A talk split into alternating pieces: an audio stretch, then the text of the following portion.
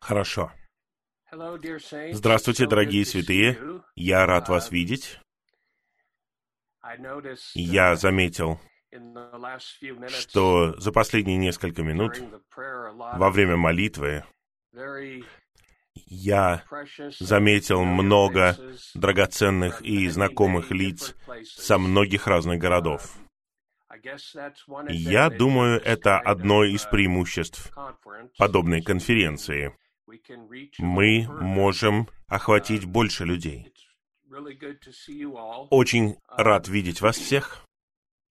Сегодня утром мы общались о uh, очень особой молитве. Я думаю, на самом деле, я слышал от некоторых из вас сегодня днем. Для меня это было полезно. Я получил отклик. Я думаю, что вы усвоили все. Но я хотел бы прояснить кое-что. После сегодняшнего утра мы говорим о настойчивой молитве с Богом как нашей верой. Мы говорим о такой молитве, которая издает повеление. Я бы сказал, мы не должны применять это слово главным образом к нашей личной молитве. И мы не должны применять это слово к нашей личной ситуации. В Евангелии от Марка, uh, pattern 11 главе, in Mark 11. Мы видим другой образец. Я знаю, извините, в нашей личной ситуации, в нашей семейной жизни, в нашей супружеской жизни, на работе, в том, что касается нашего здоровья, наших финансов, у нас возникают трудности. У нас есть горы. Ну, Библия говорит о том, как молиться за наши личные нужды. Но молитва за наши личные нужды — это не такая молитва. Это не молитва власти. Это не молитва, которая сдвигает горы. Молитва за наши личные нужды — это когда мы прежде всего ищем Царство Божьего и Его праведности. И наши личные нужды удовлетворяются. Сначала мы молимся о том, чтобы имя Отца было освящено, о том, чтобы Его воля исполнилась, о том, чтобы Его Царство пришло. И затем Он даст нам наш насущный хлеб и все, что нам необходимо. Я не хочу делать слишком большой акцент на этом положении, но я хотел бы, чтобы вы осознали, когда мы говорим о высочайшем уровне молитвы, мы говорим не о нужде человека. Мы говорим о нужде Бога. Помните, мы сказали, что есть разные уровни молитвы. Есть уровень молитвы, который касается нужды человека. Это наиболее элементарный уровень молитвы. Я не принижаю этого. Я не говорю, что мы никогда не должны так молиться. Я утверждаю факт. Это молитва новичка. Это не молитва победителя. Это не молитва устроительного орудия, которое использует Бог, чтобы повернуть век. И это такая молитва, о которой мы говорим на этой конференции. Я надеюсь, что мы проведем это различие. В христианстве сегодня люди размывают эти понятия постоянно. Они применяют такое слово из 11 главы Евангелия от Марка к своей личной ситуации. На самом деле это большая ошибка. Помните, Господь молился об осуществлении Божьего домостроительства. Он молился о Божьей воле в отношении своего народа Израиля и в отношении своего дома, дома молитвы. Именно здесь мы можем применить В таком контексте мы можем применить эту молитву власти, эту молитву войны. Итак, следующее сообщение на самом деле это практически продолжение предыдущего сообщения о молитве. Это, я бы сказал, это применение предыдущего сообщения. В предыдущем сообщении мы говорили о том, что такое молитва власти. Что это за молитва, которая осуществляет Божье домостроительство? А теперь в этом сообщении мы видим совершенно конкретный пример такой молитвы. И мы видим его в книге пророка Даниила. Вы видите все тексты Писания для этого сообщения, взятые из книги пророка Даниила. Из-за времени мы не будем читать их, но я надеюсь, вы сможете их прочитать. Это такая воодушевляющая книга. И так много истины связано с пророчествованием, связанным с завершением века, с вторым пришествием Христа. В книге пророка Даниила содержится много подобного. И я надеюсь, что эта короткая книга будет книгой, которую мы тщательно изучаем. А теперь заголовок этого сообщения не говорит о молитве, но не беспокойтесь. Это сообщение о молитве. Сообщение называется «Ответить на призыв Бога быть Его устроительным орудием, Его победителями, чтобы сменить век». Вот несколько поразительных выражений. Первое из них — устроительное орудие. Что это такое? Если вы почитаете книгу Вочмана Ни «Славная церковь», там есть приложение в конце этой книги. И в этом приложении он использует это выражение «устроительное орудие». Я не знаю, используется ли оно где-либо еще, но я знаю, оно используется там. И что оно означает?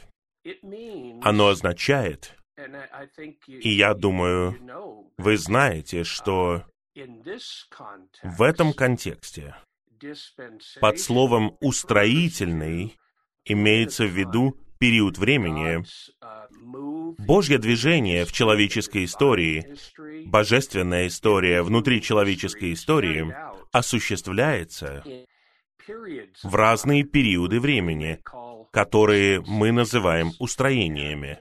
И многие учителя Библии и исследователи используют это слово чтобы разделить периоды времени Божьего движения. И мы осознаем, что движение Бога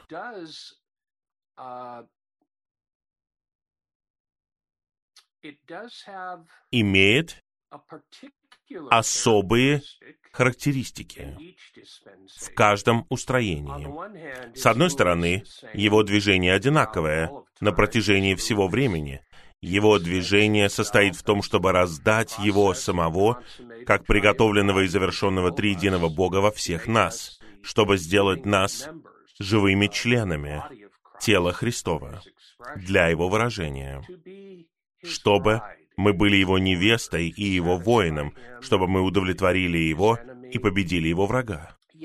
Да, это общее, это общее видение того, что Бог делает в каждый период времени.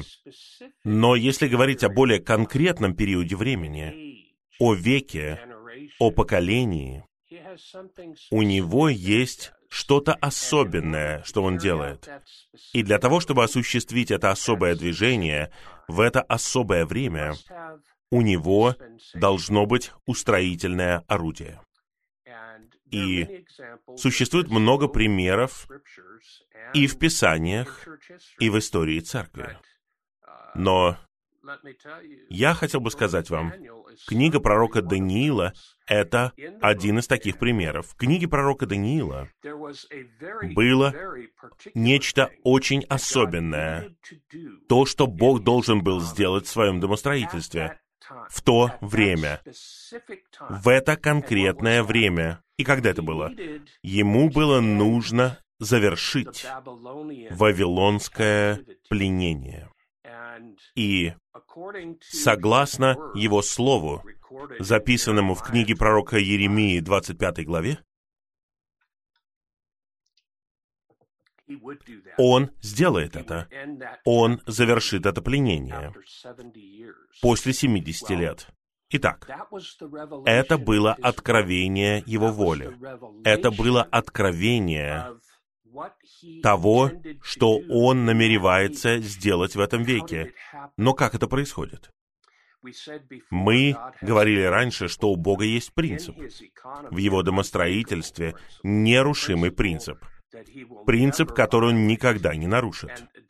И этот принцип связывает даже самого Бога. Бог связал себя своим собственным принципом. И он состоит в следующем. Он не будет двигаться без человека. Конечно же, он мог бы это сделать, он всемогущий. Он может сделать все, но он не будет этого делать. Поэтому его путь состоит в том, чтобы открыть свою нужду, открыть свое намерение, открыть свою волю человеку. И затем через человека и в человеке, и вместе с человеком он осуществит это намерение. И взаимодействие человека с Божьим намерением, что это? Ну, я признаю, что это включает в себя много вещей. Но я хотел бы сказать вот что. Главным образом это молитва.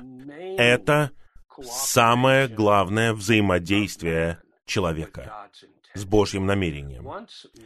Когда человек откликается к Богу в его намерении и говорит, «Бог, пусть исполнится Твоя воля на земле». Это дает Богу возможность осуществить то, что Он хочет сделать.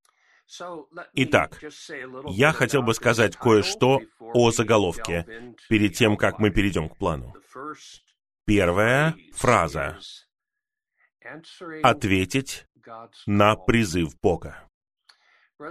Братья и сестры, в книге Откровения, которая обозначает конец века церкви, время, в котором мы живем сейчас. Там семь посланий в Откровении 2 и 3 главах. И в этих семи посланиях Господь произносит призыв. Он произносит призыв к победителям. И все зависит от нас. Ответим ли мы на этот призыв или нет? Не каждый читатель Библии или учитель Библии даже осознает, что есть такая вещь в Библии, как победители. Они считают Божьих людей одной однородной группой, которые все, каждый из нас, последний из нас, все мы будем восхищены вместе, независимо от того, в каком состоянии мы находимся, каким бы ни был наш рост в жизни, какой бы ни была наша полезность Господу. Я хотел бы задержаться на минуту и сказать вам, когда я был молодым верующим, я слышал такое учение. Мне говорили, что когда Господь придет, каждый верующий, каждый из них будет восхищен перед великой скорбью. У меня не было знания. Я был новым верующим, я не знал Библию в то время. Я не читал Писание. Когда я рос, я не читал Писание. Но что-то беспокоило меня внутренне в отношении этого учения. Мне оно казалось неправильным. И у меня была мысль, может быть, я поделюсь ею с вами. У меня была такая мысль. Предположим, мы с братом Тимом одноклассники. Мы учимся вместе. И Тим и я в один и тот же день мы слышим благовестие. И мы оба верим в Господа. Но Тим становится очень ревностным верующим. Он любит Слово Божье, он любит истину, он любит служение, у него есть желание благовествовать, у него есть желание пасти других, он в церковной жизни, а я я ленивый верующий, я не читаю Библию, у меня нет особого желания ходить на собрания, я никогда не говорю за Господа. Неужели это правда, что когда Господь вернется, я получу то же самое абсолютно, что и Тим? Я не мог в это поверить. Как я сказал, даже не зная Писания, я не мог в это поверить. Но благодарение Господу. Я пришел в Господнее восстановление, я услышал истину о Царстве, о награде. И я сказал, да, да, это правильно, это правильно. Те, кто исполняет Божье намерение. Те, кто жертвует многим для исполнения Божьего намерения, в этом веке получат награду. Они должны ее получить, а те, кто не делает этого, не получат этой награды. Итак, я все еще говорю о заголовке. Пусть мы будем теми, кто ответит на Божий призыв. На самом деле, в каждом веке, в каждом устроении Бог произносит такой призыв. В шестнадцатом столетии Он произнес такой призыв. Благодарение Господу, Мартин Лютер откликнулся на этот призыв. Но, согласно истории, мы используем Лютера как пример. Но Лютер был не единственным. Таких было много. И в книге пророка Даниила мы использовали Даниила как главный пример. Но истина такова, что был не один Даниил. Даниил и его товарищи. Это была группа, это была группа победителей. Это была группа молодых людей, которые ответили на его призыв. Хорошо, итак, это первое положение. Мы должны быть теми, кто в эти дни ответит на призыв Господа. И в чем его призыв? Его призыв в том, чтобы мы стали его устроительным орудием, его победителями, чтобы сменить век. О, какая у нас есть возможность, святые. Посмотрите на историю церкви. Посмотрите на всю историю церкви. Хорошо? Давайте суммируем историю церкви очень быстро. У нас есть 20 столетий. Или 21. Как бы вы ни хотели сказать. Первые пять столетий от рождения церкви в день Пятидесятницы, с этого дня до утверждения папской системы в шестом столетии. Первые пять столетий истории церкви — это столетия деградации. А затем за этими пятью столетиями идут десять столетий темных веков. Представляете? Уже прошло 16 столетий истории церкви. И единственное, что у нас есть, это деградация и темные века.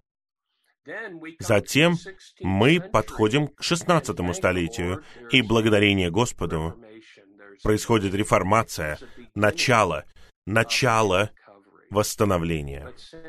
Но, святые, это было маленькое начало.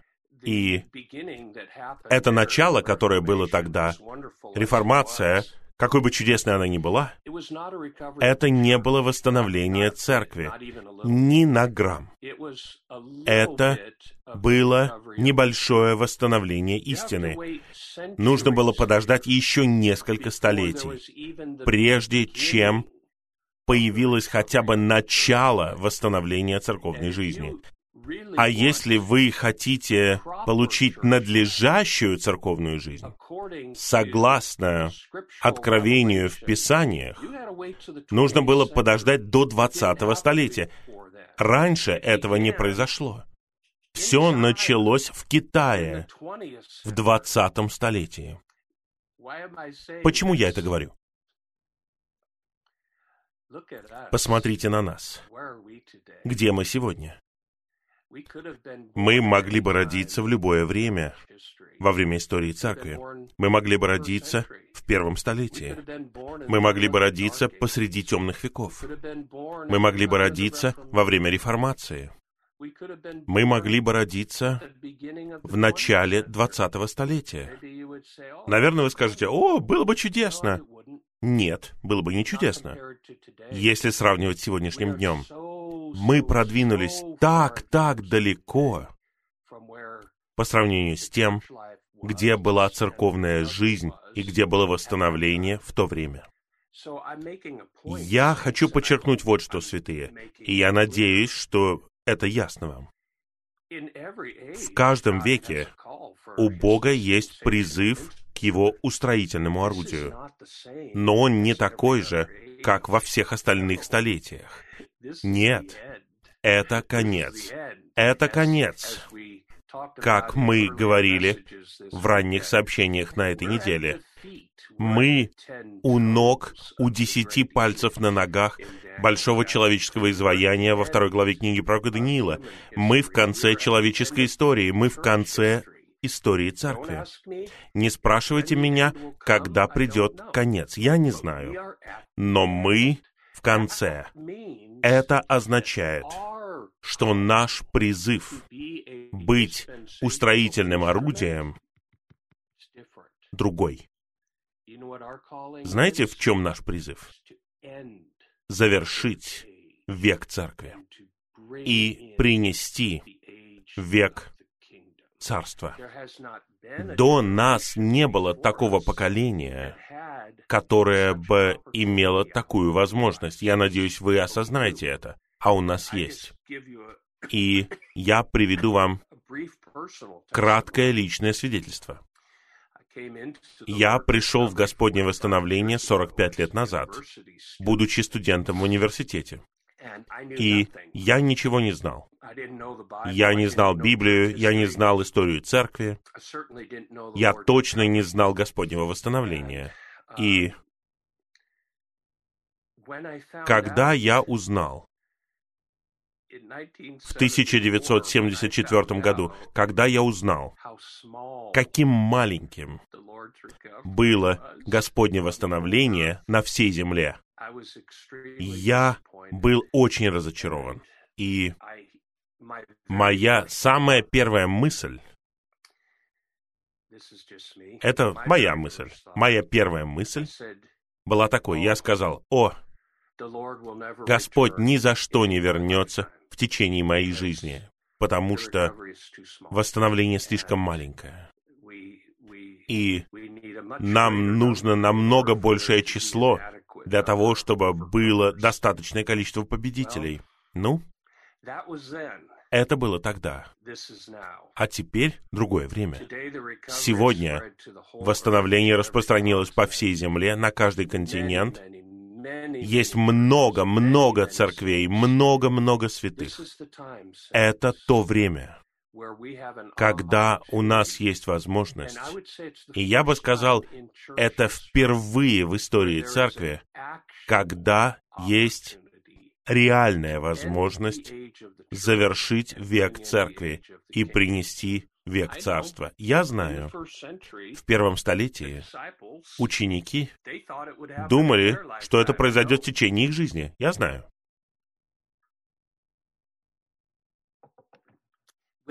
У нас преимущество в 21 столетие истории. Мы осознаем, что в то время это было вообще невозможно.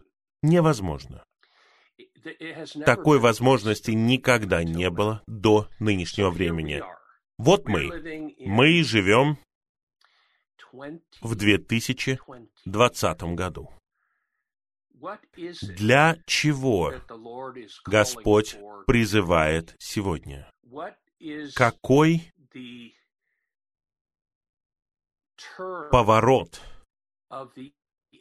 века Он хочет осуществить сегодня. Для чего Он призывает нас быть Его устроительным орудием сегодня? Это величайший момент во всей истории Церкви. Он призывает нас, чтобы мы завершили этот век, принесли второе пришествие и завершили век Церкви и принесли век Царства. Это может произойти в течение нашей жизни. Это его призыв. Давайте почитаем план вместе. Каждый раз, когда Бог хочет осуществить устроительное движение, движение, меняющее век, Он должен обрести свое устроительное орудие. Мы должны быть теми, кто обладает устроительной ценностью для Бога. Вы когда-нибудь думали об этом? Есть миллионы, миллионы и миллионы. На самом деле, я бы предположил, я не знаю, на Земле 7,7 миллиардов людей. Я предполагаю, что есть сотни миллионов настоящих верующих. Они по-настоящему верят. Они на самом деле возрождены. Но я хочу спросить вас, сколько из них, включая нас, имеют устроительную ценность для Бога? Все они? Нет. Большинство из них даже не знают, что есть такая вещь. Пункт А. Нам нужно задуматься над тем, что мы делаем для того, чтобы принести следующий век. Это особое время, поэтому необходимо, чтобы особые христиане выполняли особую работу. Первый римский пункт. Пункт А — это цитата. Это цитата из этого приложения книги «Славная церковь». Это слова брата Ни. Он сказал это. Он сказал это почти сто лет назад. Разве это не интересно? Если это слово являлось истинным в то время, представляете, насколько оно более истинно сегодня? Потому что посмотрите на развитие за последние сто лет. А теперь нам нужно войти в книгу пророка Даниила. Принцип Господнего восстановления показан на примере Даниила. В Библии имена значит очень многое. Имена имеют конкретное значение, и когда Господь меняет имя человека в Библии, это на самом деле обозначает, что человек меняется. Итак, будьте внимательны, какие имена вы даете своим детям. Это что-то значит. Имя Даниил — хорошее имя. Оно означает «Бог мой судья». Затем у него был товарищ по имени Ханания. Имя Ханания означает «Ях», то есть Иегова, благоволил даровать. Или, можно сказать, тот, кому благосклонен Ях. Затем имя Мисаил. Оно тесно связано с именем Михаил. Мисаил — кто такой, как Бог? Какое имя? И еще один товарищ — Азария, который означает «Ях» или «Иегова» — «помог». Разве это не хорошие имена? И в этих именах есть небольшое откровение о принципе Господнего восстановления. Даниил и его товарищи были абсолютно едины с Богом в своей победе над уловками сатаны. И я хотел бы подчеркнуть снова. Очевидно, когда вы читаете книгу пророка Даниила, основной персонаж этой книги — это Даниил. Даниил выдающийся, это несомненно. Но Даниил не индивидуалист. У Даниила три товарища. И они делают все вместе. Они полагаются друг на друга. Даниил был частью жизненной группы. И вот кто такие победители. Победители — это не сверхлюди. Они не выдающиеся отдельные люди. Нет, нет. Победители — это те, кто живет в действительности тела Христова. По определению они не индивидуалистичны. Они те, кто живет в жизненных взаимоотношениях с другими членами тела Христова. Вот так они живут. Я хочу засвидетельствовать перед вами. Очевидно, я не знал Вочмана Ни. Очень жаль, конечно. Но я знал брата Ли. И Оглядываясь назад, очень легко думать, что он был каким-то духовным гигантом. Ну, я первый скажу вам, что у него был превосходный, выдающийся и поразительный дар, но, послушайте меня, он никогда не функционировал как отдельный человек. Он всегда был связан жизненно с другими в своем служении. Это секрет его полезности. Я использую еще один пример из истории церкви, потому что я читал ее недавно. А именно, возможно, вы знакомы с уэльским оживлением. В оживлении в Уэльсе ведущим человеком там был брат по имени Эван Робертс. Эван Робертс, на первый взгляд, был очень сильным благовестником. Но Эван Робертс был не один. Среди тех, кто был там в Уэльсе в то время, была сестра Джесси Пен Льюис. И Джесси Пен Льюис написала историю уэльского оживления — у меня экземпляр этой книги есть. И в этой истории она говорит, примерно цифры разнятся, но примерно 70 тысяч человек были спасены во время Уэльского оживления. И она говорит в своем повествовании, что за каждого из них молились индивидуально. Как вы думаете, Эван Робертс молился за 70 тысяч людей? Конечно же нет. Там было много людей. Были многие, включая Джесси Пен Льюис, которые молились. Итак, мы обычно смотрим на этих великих людей в истории церкви, на Мартина Лютера, на Эвана Робертса, Джона Нельсона Дарби, Вочмана Ни, и мы думаем о них как о духовных гигантах. Ну, я повторяю, я восхищаюсь, я ценю, я уважаю в высшей степени дары, данные Господом. Но наша полезность в конечном итоге связана не с даром. Она связана с житием в действительности тела, которое сегодня проявляется в жизненных группах, как в случае с Даниилом и его товарищами. Читаю дальше.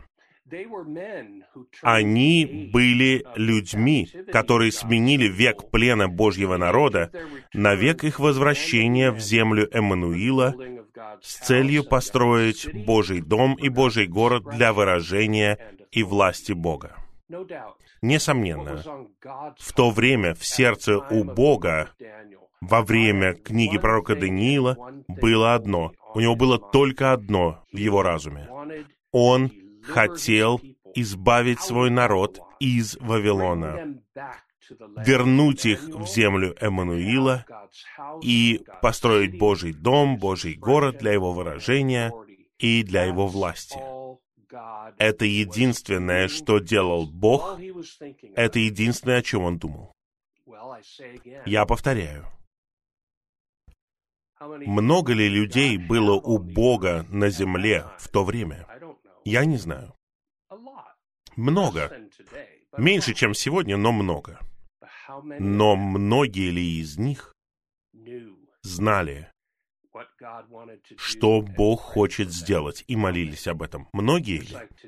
Как и сегодня, из сотен миллионов верующих на земле, сколько молитв возносится каждый день? Можете себе представить? Можете себе представить? Может быть, миллиарды, я не знаю. Сколько молитв возносится Богу каждый день многими и многими верующими на земле. И следующий вопрос. Многие ли из этих молитв хоть как-то связаны с Божьим устроительным движением в этом веке. Нам нужно спросить себя. Нам нужно спросить себя. Хорошо. Первый подпункт. В глазах Бога победитель — это человек драгоценный. Это слово, сказанное ангелом Даниилу. Даниил был назван человек драгоценный он также был назван «сама драгоценность». Человек, которого Бог может использовать с целью сменить век. Бог ценит такого человека. Бог широкий. Он любит каждого верующего. Это несомненно.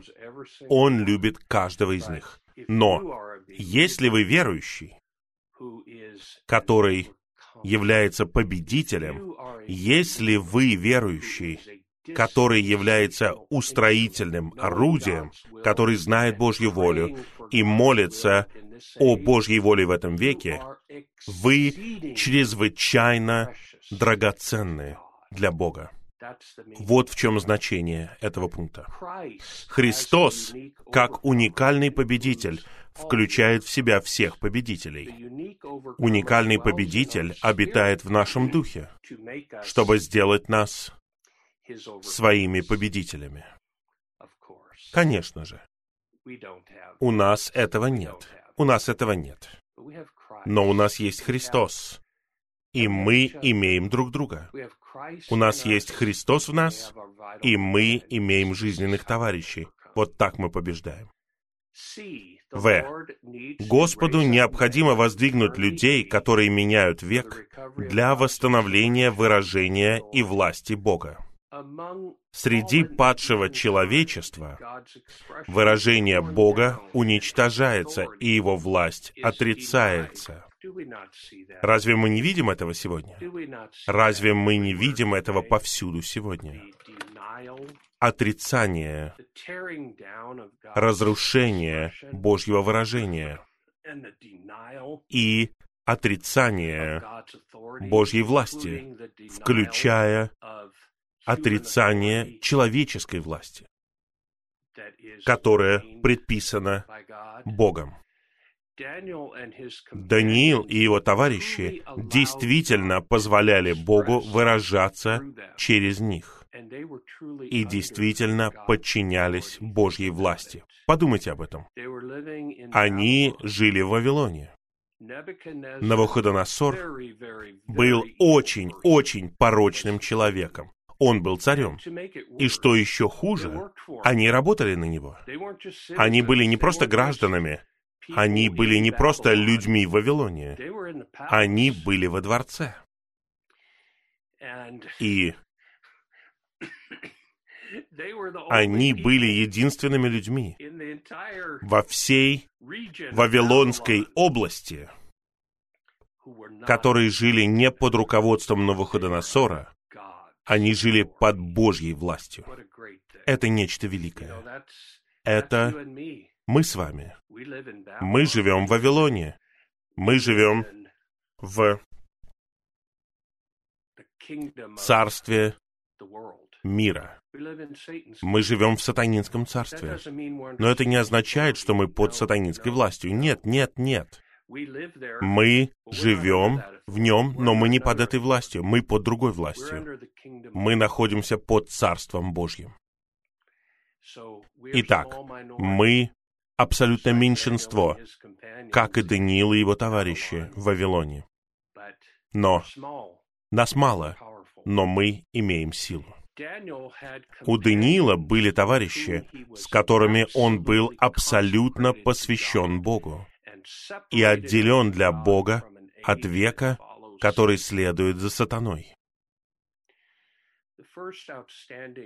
Первая выдающаяся черта Даниила и его товарищей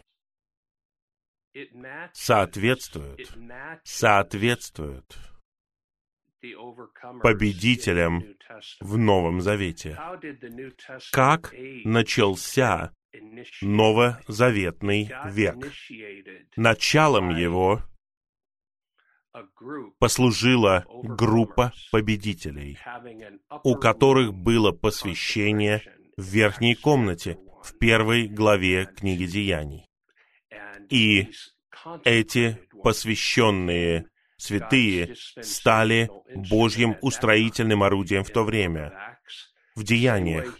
И точно так же здесь, необходимым требованием, я бы сказал, или первым качеством победителя, человека, который станет устроительным орудием, которое будет использовано Богом, является то, что этот человек вместе с другими, не один, является посвященным человеком. Он Назарей. Он добровольно посвящает себя. Такие люди отказываются есть бесовскую пищу, которую предлагает им Навуходоносор. Они поддерживают свое посвящение. В книге пророка Даниила скрывается этот маленький секрет.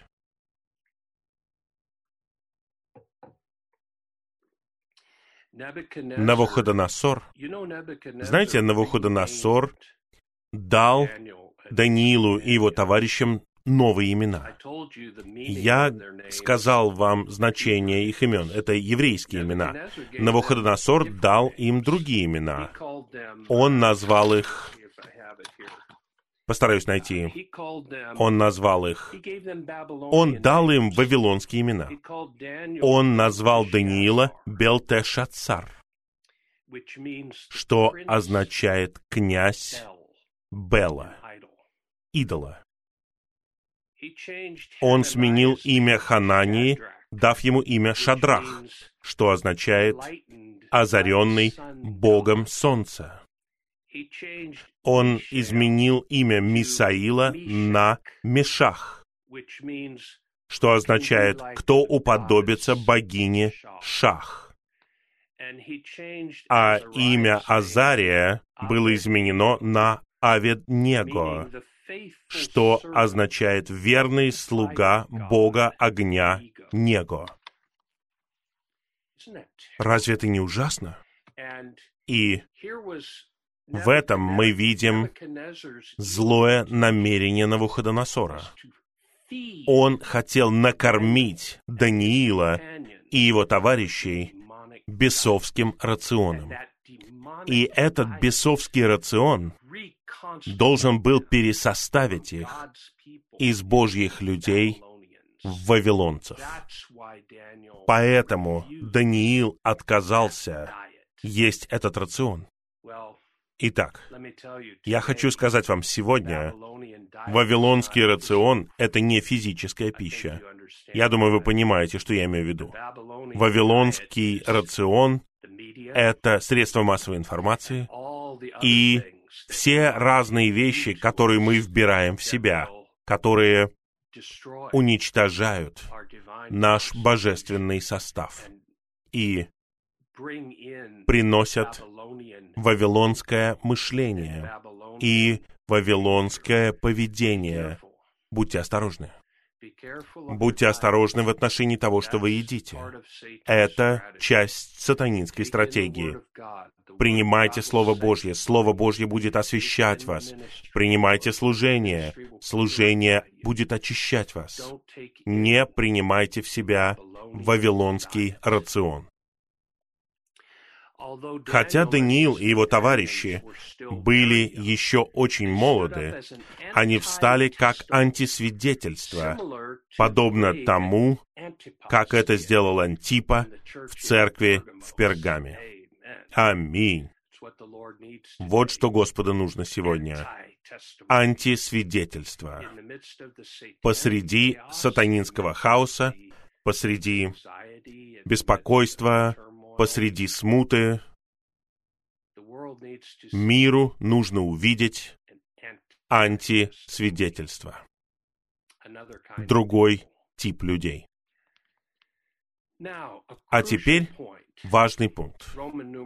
Третий римский пункт.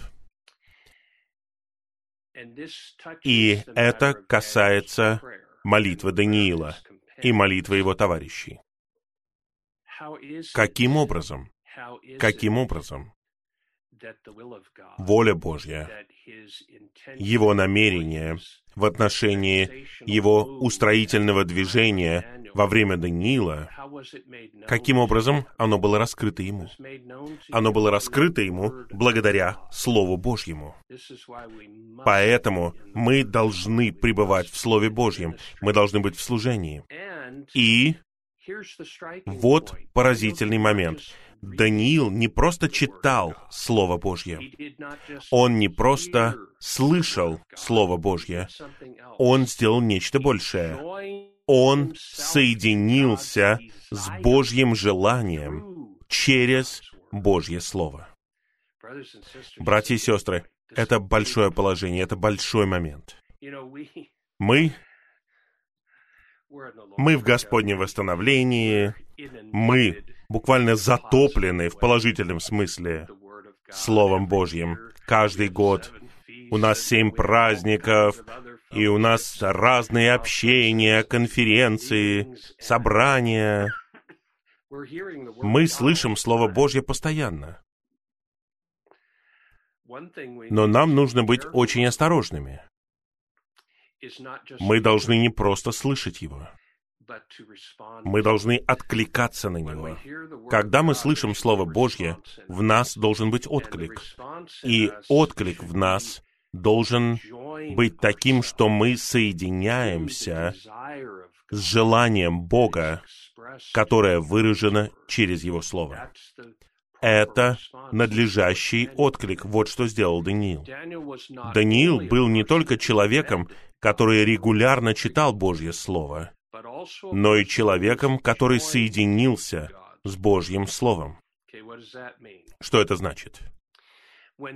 Когда Даниил прочитал в книге пророка Иеремии, что Бог предписал для израильтян 70 лет плена, и что через 70 лет Бог обратится и благословит их, он сразу же стал поститься и молиться.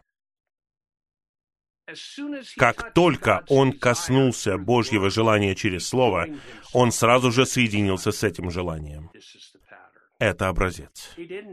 Он не просто читал его и сказал, «О, посмотрите, чудесно, чудесно! Плен продлится всего лишь 70 лет».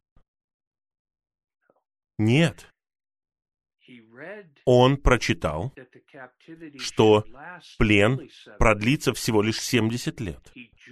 Он соединил себя с Божьим желанием и стал поститься, и стал молиться о освобождении Божьих людей из плена. Вы видите разницу? Часто мы слышим слово или мы читаем слово, и мы говорим, ага, очень-очень хорошо, я рад услышать это. Но без надлежащего отклика.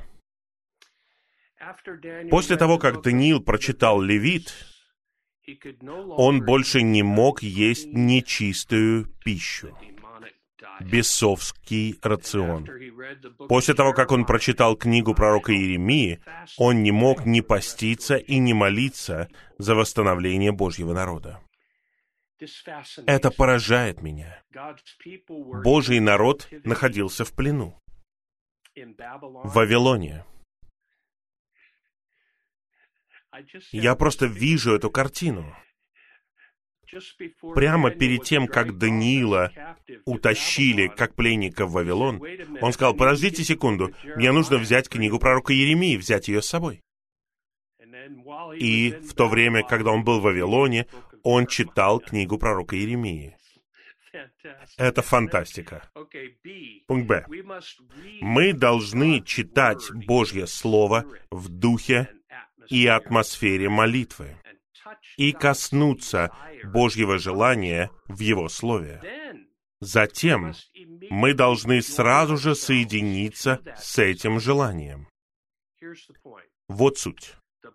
Библия должна оказывать влияние на наше житие, и мы должны соединиться с Библией. Я повторяю, в восстановлении нам грозит такая опасность, потому что Слово Божье обильно среди нас. И мы можем стать бесчувственными. Мы можем послушать это, ценить это, но не иметь глубокого отклика на это слово. Давайте молиться об этом. Давайте молиться о глубоком отклике. Четвертый римский пункт. Даниил был человеком молитвы с превосходным духом, человеком, живущим под Божьим правлением в действительности Царства Небес, правление небес. Центром шестой главы книги пророка Даниила является молитва человека для осуществления Божьего домостроительства. Извините, я повторю кое-что. Даниила и его товарищей бросили в печь огонь. Там нет записи о том, что они молились об избавлении от печи. Ничего подобного. Я даже не верю, что они молились об избавлении от печи. Я верю, что они молились о Божьем домостроительстве и об осуществлении Божьего домостроительства. И я верю, что в результате их молитвы о Божьем домостроительстве они также были избавлены от печи и огня. Молитвы человека подобны рельсам, которые прокладывают путь для продолжения Божьего движения, довести Божье домостроительство до полноты и добиться его исполнения можно только посредством молитвы. В этом заключается внутренний секрет этой главы, шестой главы книги пророка Даниила. Высшее выражение человека, который содействует Богу, заключается в молитве это высшее выражение. Бог осуществляет свое домостроительство на земле через свои верные каналы молитвы. Я надеюсь, что мы изменим свои мысли о молитве. Иногда мы изобличаем себя. Появляется какая-то ситуация, и мы говорим, ну, мы ничего не можем сделать. Наверное, единственное, что мы можем сделать, это молиться.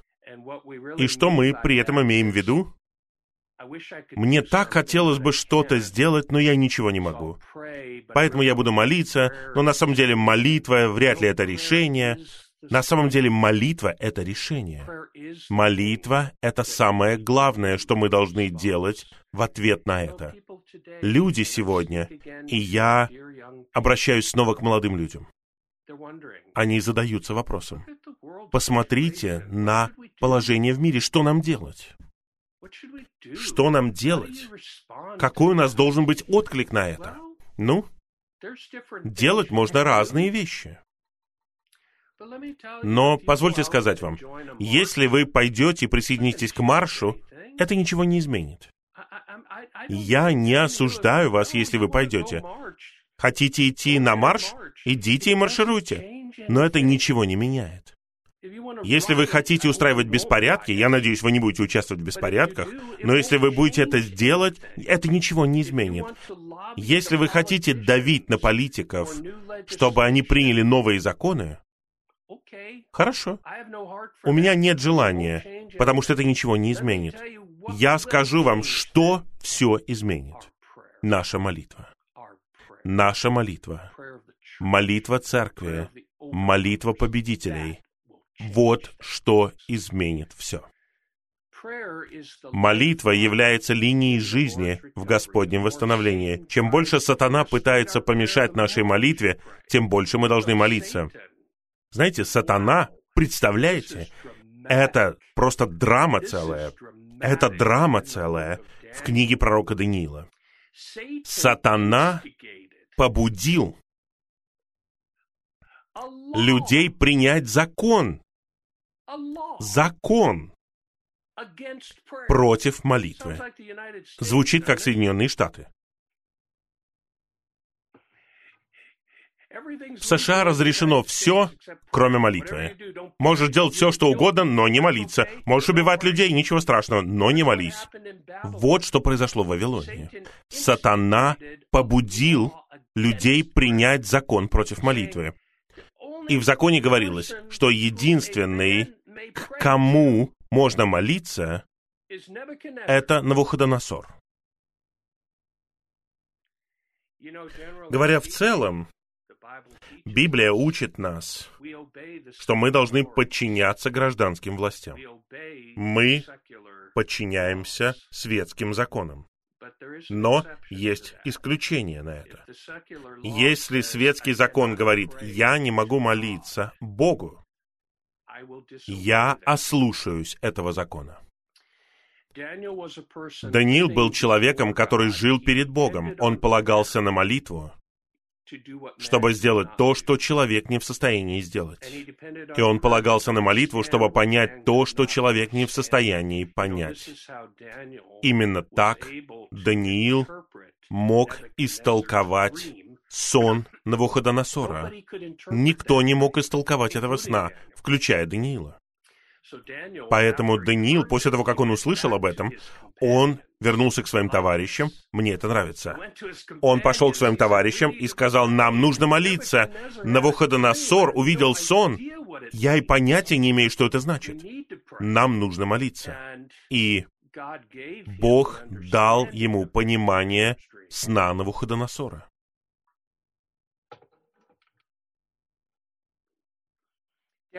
Молитва Даниила была предназначена исключительно для Бога, а не для него самого.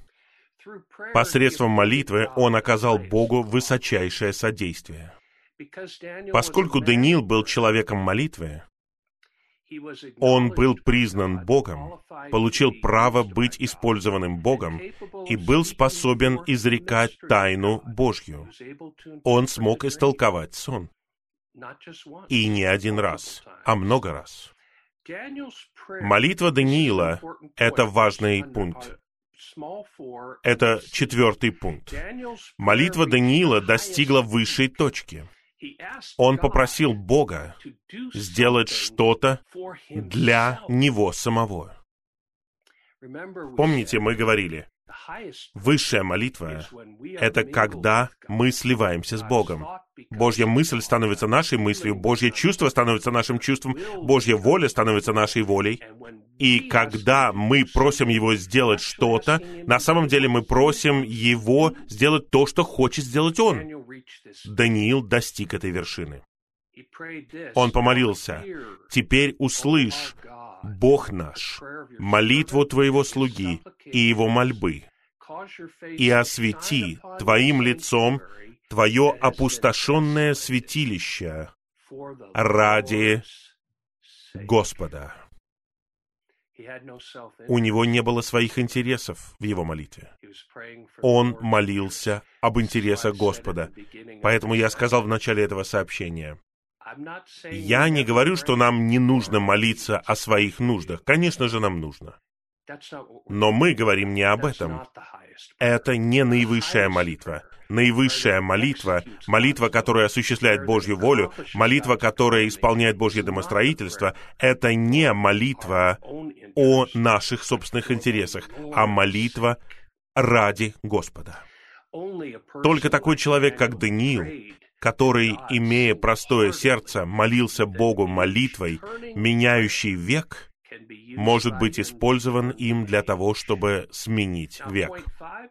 Пятый пункт. Даниил был человеком, готовым к самопожертвованию, с духом мученика. Братья и сестры, в конце этого века, и я не пытаюсь быть каким-то драматичным, я говорю вам истину, в конце этого века будет много мучеников.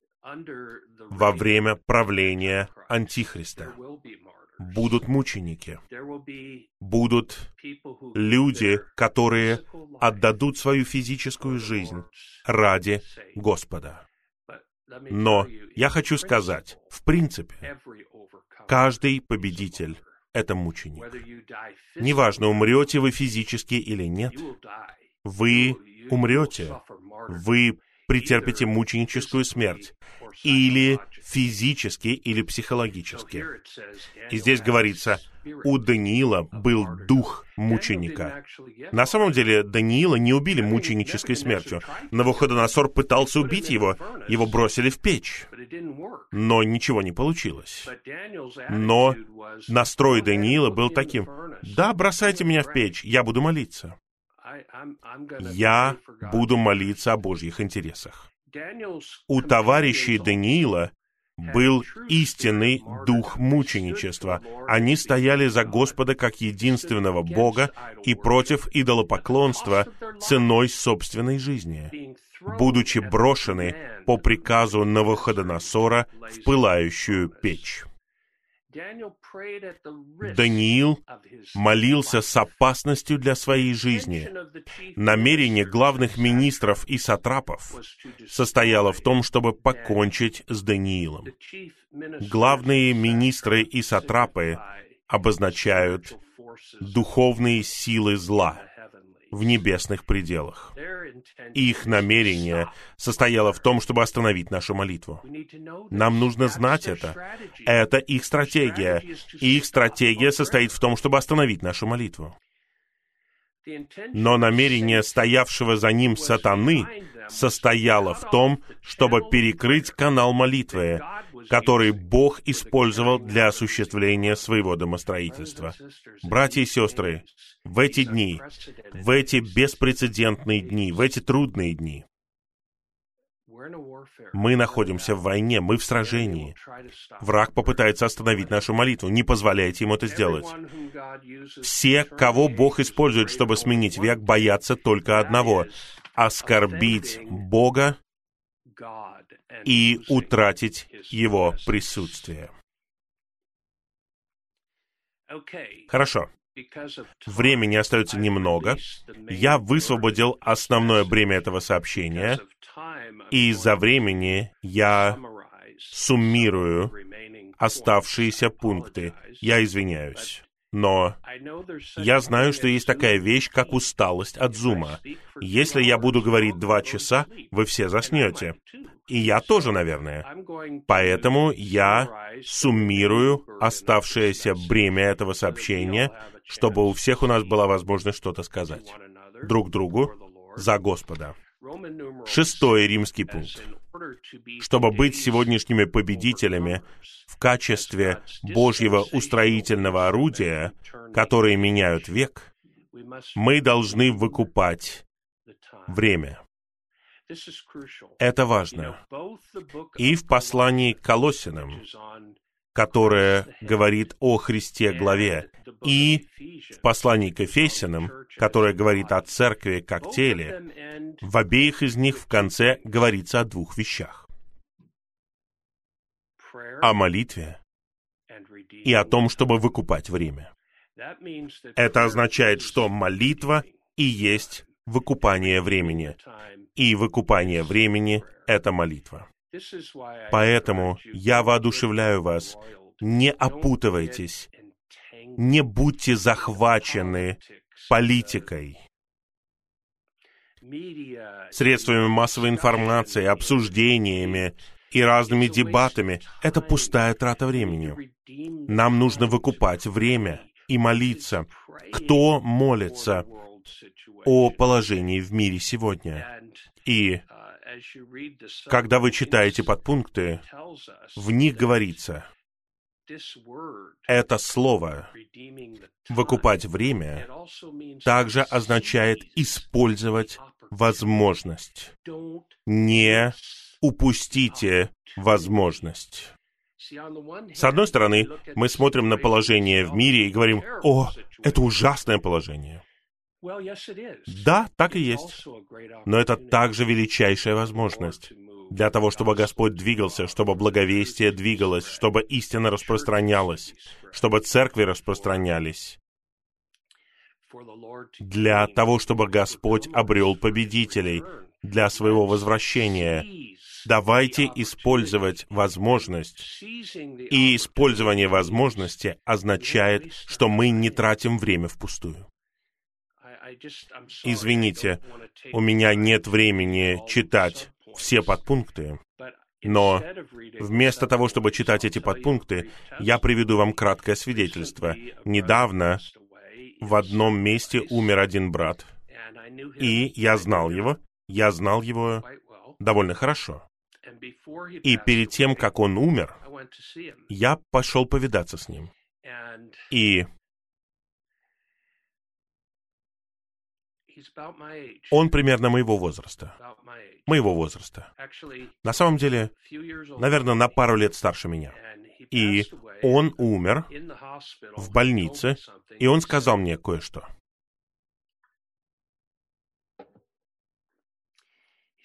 Он сказал, Марк, я совершил огромную ошибку.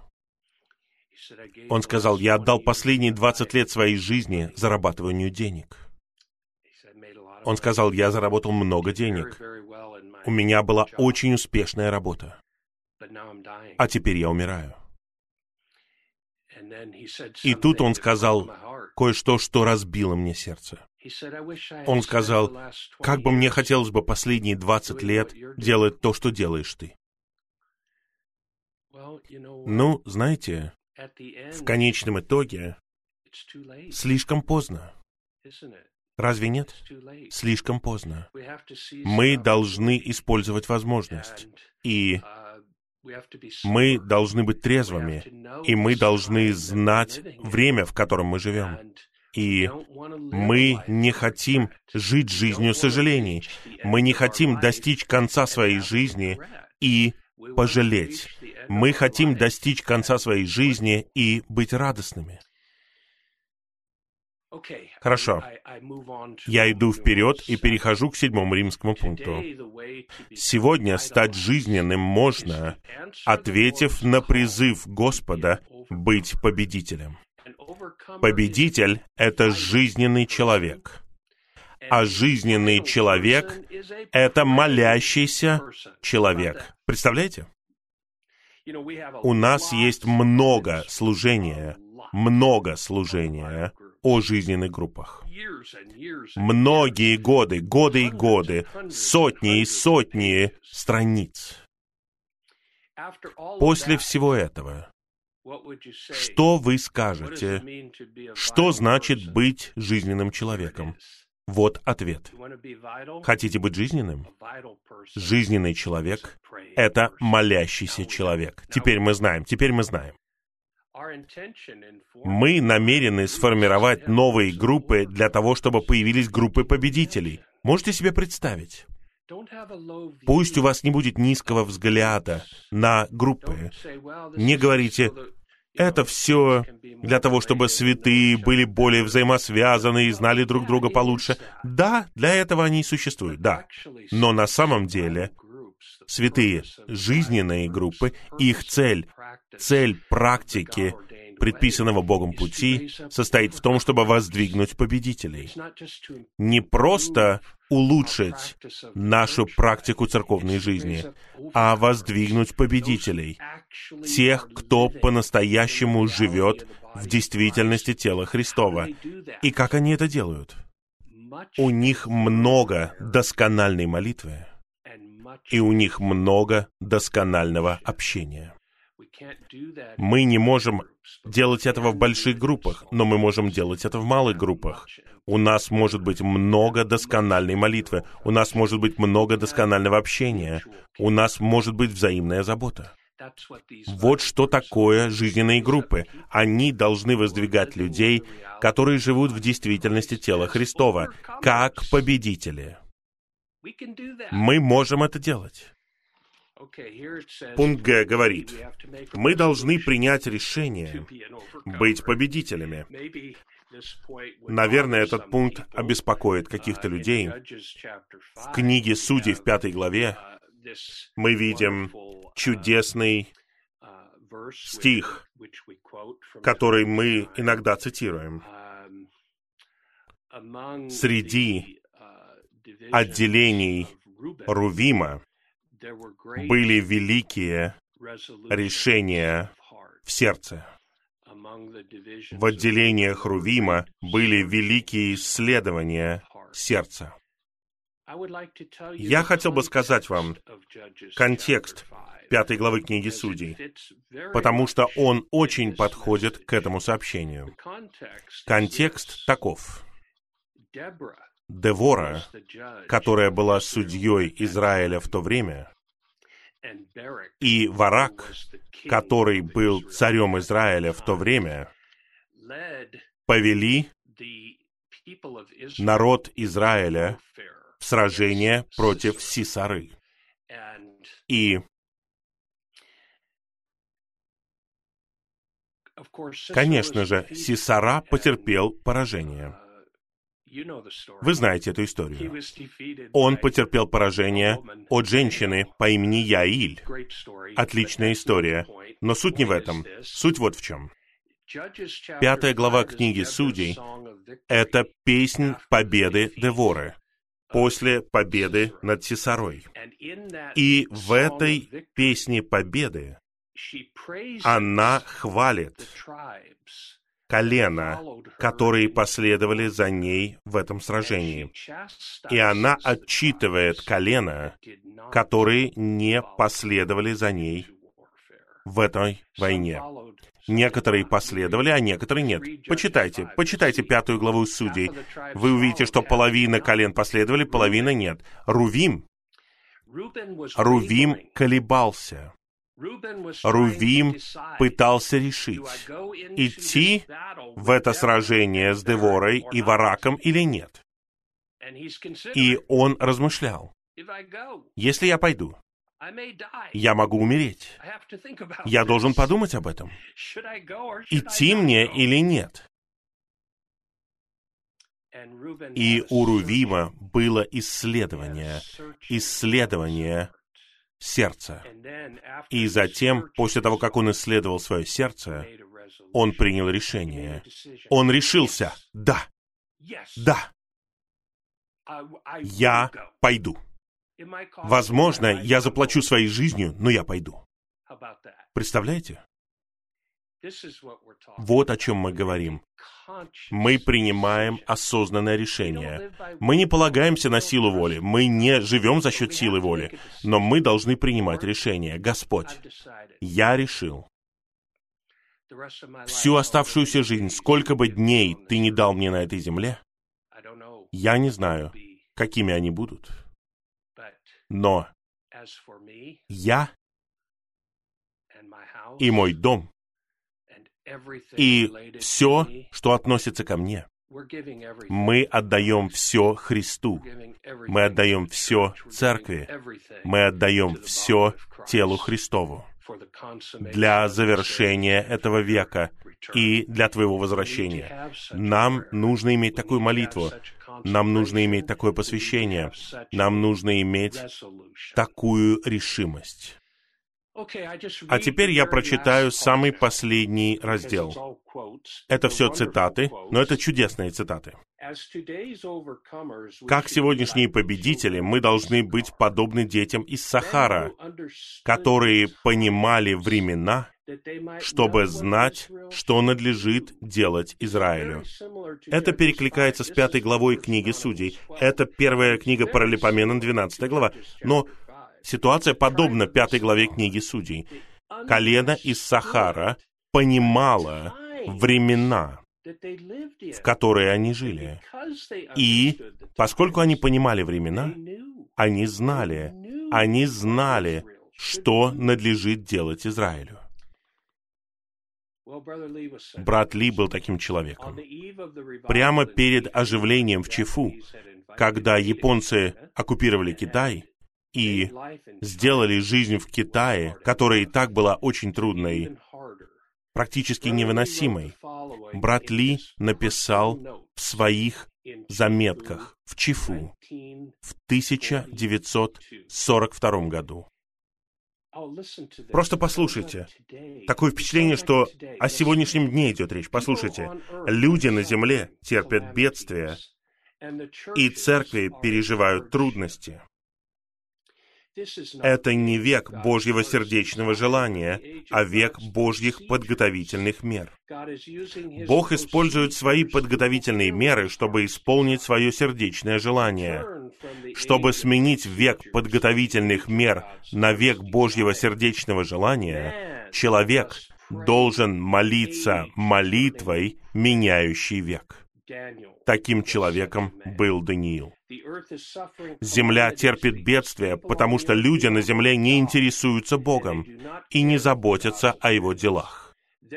Поэтому, если святые собираются молиться о прекращении времени бедствий, они должны отвечать Божьим требованиям и заботиться о Боге и Его нуждах.